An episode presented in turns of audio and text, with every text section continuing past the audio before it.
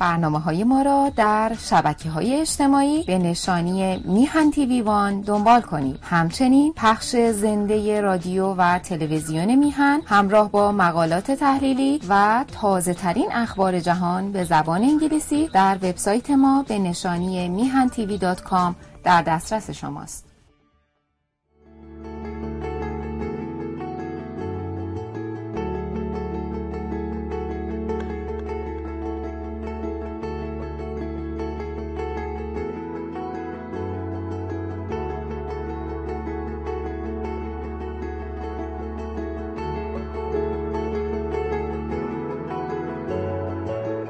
درود بر شما. من نیکاهنگ کوسر هستم در شهر آتاوا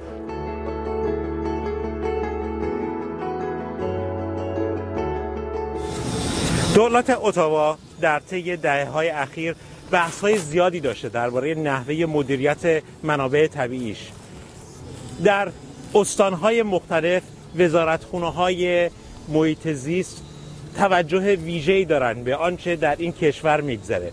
اما در بعضی از استانها به هر شکل به دلیل نوع دولتی که در اونجا هست به ویژه مثلا در استان البرتا وضعیت محیط زیست آنچنان که خیلی ها انتظار دارند به سمت بهبود نرفته. به دلیل وجود منابع بزرگ نفت و گاز ما شاهد این هستیم که در برخی از استانها رعایت نمیشه. خیلی از استانداردهایی که مورد نظر کارشناسان هست.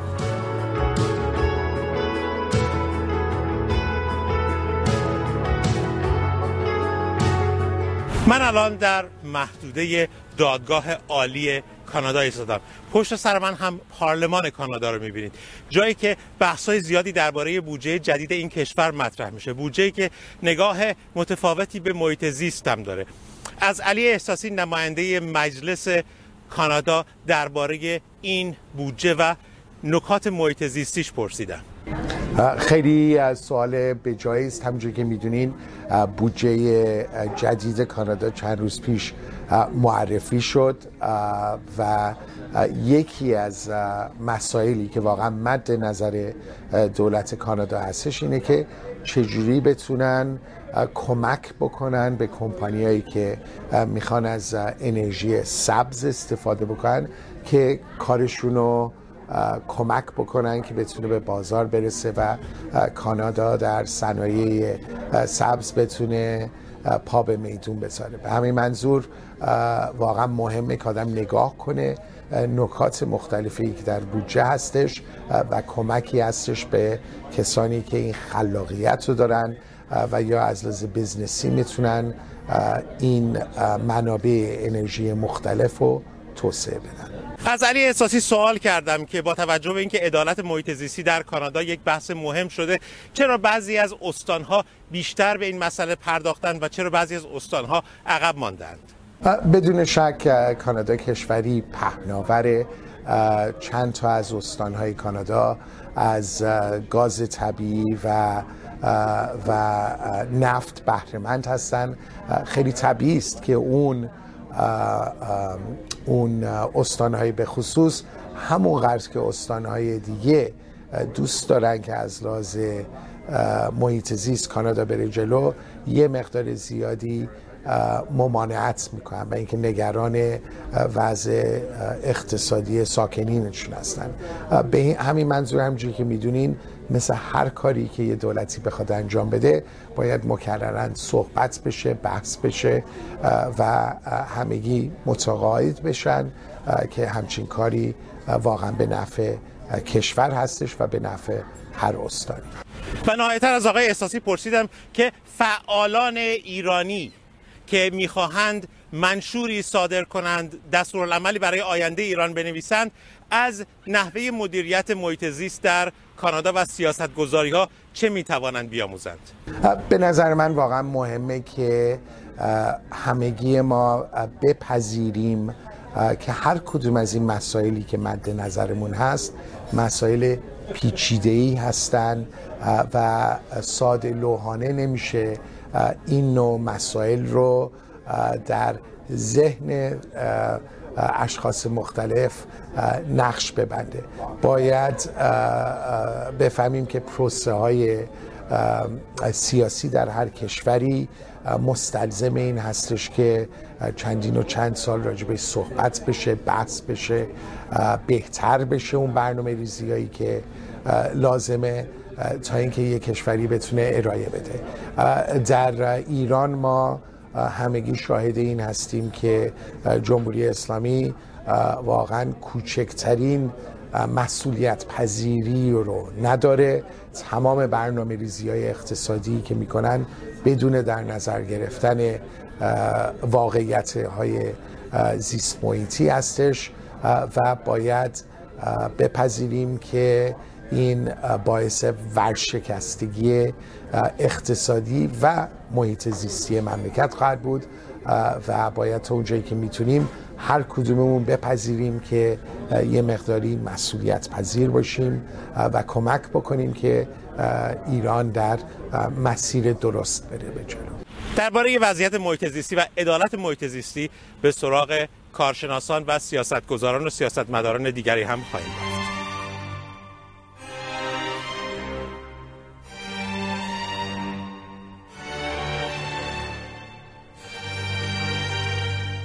سال گذشته سال بسیار ناراحت کننده بود برای بسیاری از کسانی که درباره وضعیت آب ایران نگاه دقیق تری داشتند. صد چمشیر بالاخره آبگیری شد. آبگیری که خیلی حرف و حدیث دربارش بود. روزبه اسکندری یکی از فعالان و متخصصانی هست که با حساسیت داره وضعیت سدهای داخلی رو نگاه می‌کنه و با وضعیت سدهایی که در خارج از کشور هم ساخته میشه مقایسه می‌کنه. مهمترین دغدغه کارشناسان کنشگران محیط زیست در آخرین روزهای سال گذشته آبگیری صد چمشیر بود. خب ما می‌دونیم چمشیر صدی است که برای رودخانه زهره احداث شده و کارهای نهایی اون رو یک شرکت چینی انجام داده.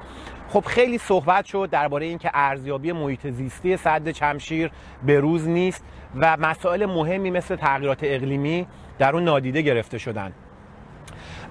می شود گفت که مدیران و سازندگان این صد با پنهانکاری و با ریاکاری در نهایت در سکوت خبری این صد رو آبگیری کردند. پیش بینی می‌شد که مقدار ایسی یا هدایت الکتریکی این صد که یکی از شاخص های شوری هست بعد از آبگیری این صد بالا بره که متاسفانه این اتفاق افتاد. اون چیزی که کنشگران و کارشناسان درخواست کرده بودند بارها از مسئولین این صد این بود که یک کارشناسی و ارزیابی مستقل محیط زیستی از این صد انجام بشه. دکتر علیرضا سلاجقه نامه‌ای به رئیس جمهور سید ابراهیم رئیسی نوشت و از او قاطعانه خواست که این صد آبگیری نشه. صدی روی چاهای نفت. قمار وزارت نفت و نیرو از جیب منابع ملی ایران. کارشناسان فریاد می‌زنند سیاستمداران خود را به نشنیدن. یک بازی باخت باخت به نام چمشیر. چمشیر نام این سازه قولپیکر است. صدی روی رود بلند زهره در دو گنبدان گچساران. صدی که به گتفند دو معروف شده. وچه اشتراک گتمند خوزستان و چمشیر کوکیلویه و بوی رحمد شور کردن آب و از بین بردن حیات در هر دوی این استان هاست. حالا قرار است وزارت نیرو دی ماه امسال چمشیر را آبگیری کند. گفته می شود بیشتر از 60 درصد این صد روی سازند گچساران ساخته شده. جایی که احتمال انحلال نمک و شورتر شدن آب زهره وجود دارد. آب شور هم نه به درد شرب می‌خورد و نه به درد کشاورزی. امروز صحرای محشر است. اینجا ما شاهد یکی از غمانگیزترین روزهای تاریخ هستیم. امروز ده آذر 1401 که بدین گونه ده ها هزار درخت رو دارن در اینجا نابود می‌کنن. با آتش و با کمک لودرهایی که کارشون از بین بردن درختان است. اینجا محل قتل عام حیات است. حیات زندگی. اینجا یک جهنم واقعی است و این دست گل صد سازان است. اینجا بستر صد چمشیر است. طبق برآوردها بیشتر از دو هزار هکتار جنگل از بین می رود از سنوبر و گز گرفته تا کنار و نی که از نظر سازندگان چمشیر خیلی هم مهم نیستند. اما خطر شور شدن آب رودخانه زهره صدای مرکز پژوهش های مجلس را هم درآورده. استعلامی که از ما شده بود از مجلس شورای اسلامی و عصر 90 ما پاسخ داده بودیم که دو تا مورد که برای ما سوال یکی مربوط به اینکه دوره آماری مورد استفاده دوره آماری تقریبا منتهی به 1400 و 1401 نیست بلکه تقریبا مال 12 سال قبله. چون شرایط 12 سال پیش از نظر میزان بارش و از نظر میزان مباحث ترسالی و خوشسالی شرایط بهتری نسبت به ده سال یا دوازده سال فعلی. بنابراین ما یه نکته ای که وارد گفت مطالعات هیدرولوژی به روز بشه. این یک این ایراد اول مو دوم گفتیم که بحث گسلی که بر اساس مطالعات زمین شناسی تا یه حدی اومده و معلوم نیست این گسل امتداد پیدا می‌کنه تا مخزن یا نه. هنوز وزارت نیرو جواب این ابهامات را نداده سال قبل بعد از این نامه که استادان تعدادی از دانشگاه ها درباره خطرات چمشیر برای ابراهیم رئیسی نوشتند کمیسیون اصل 90 مجلس کمیته بررسی خطرات صد چمشیر را با حضور های درگیر تشکیل داد. اما هنوز گزارشی رسمی از این کمیته منتشر نشده. اما شنیده ها حکایت از آن دارد که جمعبندی این کمیته بر توقف آبگیری چمشیر است تا زمان تکمیل مطالعات به این گزارش هم نگاهی بیاندازید سراحتا اشاره شده که انحلال سازند گچزاران غلظت جریان خروجی از مخزن چمشیر را به اندازه 350 میلی گرم بر لیتر افزایش داده و سالانه 500 هزار تن املاح وارد مخزن می شود. این املاح باعث شوری مازاد نسبت به شرایط طبیعی رودخانه می شود. وجود مخزن سبب افزایش املاح به رودخانه خواهد شد. واضح است که زمین شناسی این منطقه پیچیدگی های بسیاری دارد. از یه جایی که گسل کازرون هست به شرق این خاصیت خودش از دست میده؟ یعنی دیگه خیلی گچی و نمکی و اینا نیست. اما از گسل کازرون به سمت غرب یا شمال غربش بخوام بگیم این خاصیت نمکی و گچی پیدا می‌کنه و این صدایی هم که حالا زده میشه مثل چمشیر مثل حالا گوتفند اینا متاسفانه تو این بخشا قرار می‌گیرن. جایی که نمک و گچ و اینا هستش. توی قسمتی که بهش میگم فرو افتادگی دسفول که این این گوتفند و اینا همه توش هستن اونجا دیگه گچساران خب خیلی گسترش داره و مثل حالا سازنده آقاجاری و اینها گسترش دادن چه خب صدایی که زده میشه اگه دریاچه رو گچساران باشه یا به حال در طول مسیرش باشه یا این های نمکی که تو منطقه بعضا هستش باشه کنارشون بالاخره شور می‌کنه و کیفیت آب هم می‌زنه.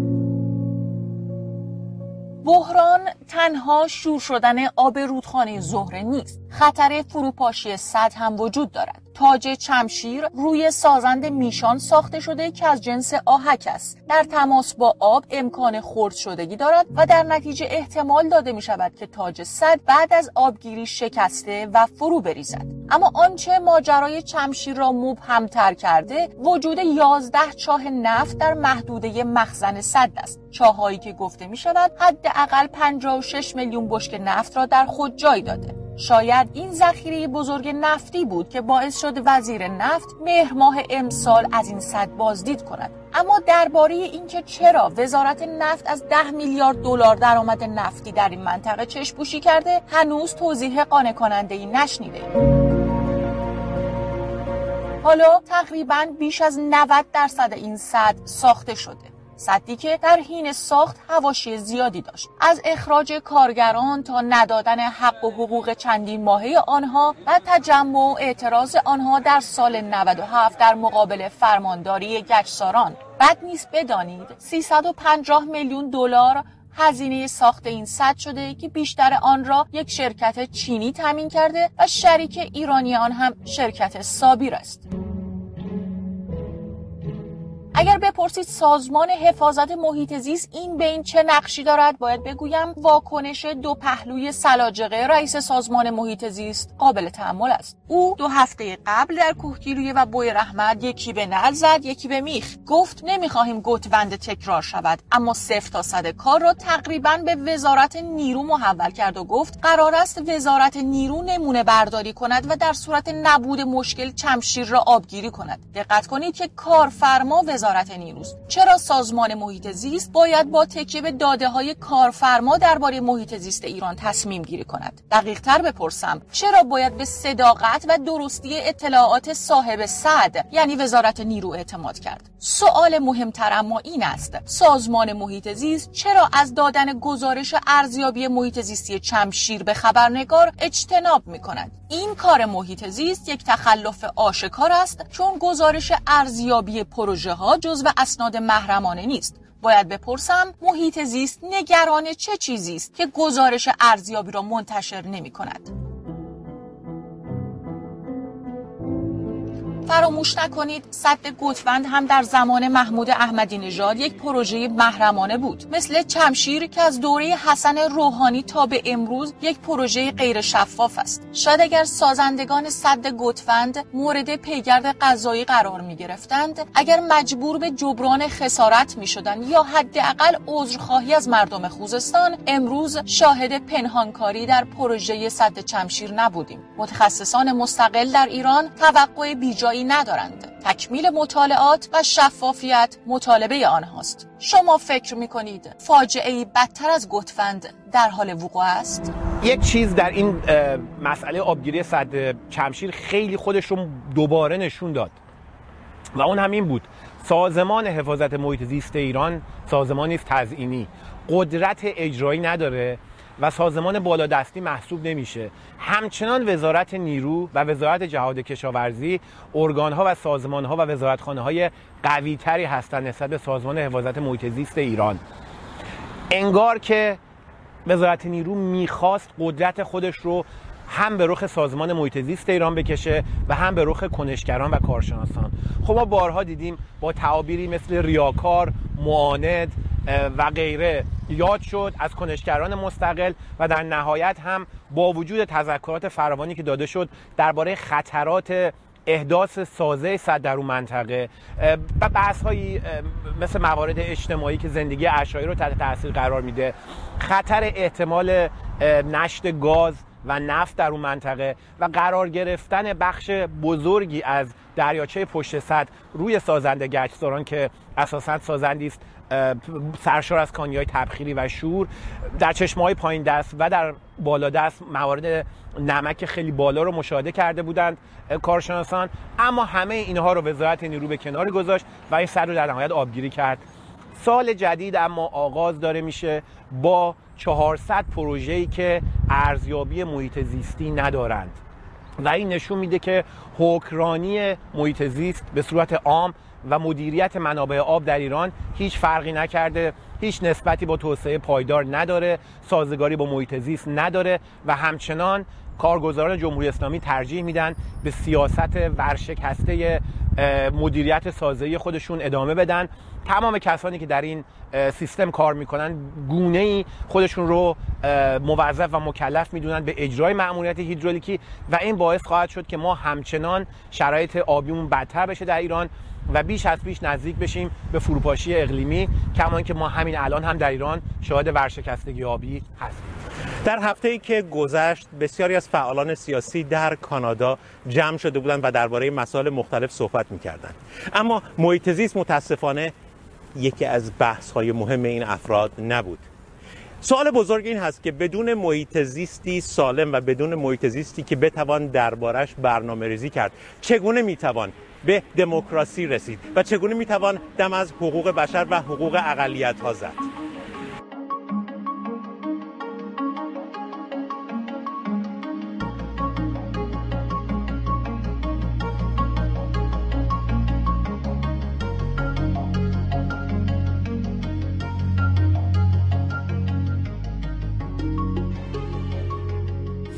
گرچه کانادا مشکلات محیط زیستی هم دارد و خیلی از فعالان محیط زیست در کانادا معتقدند که باعث کار بیشتری صورت بگیره.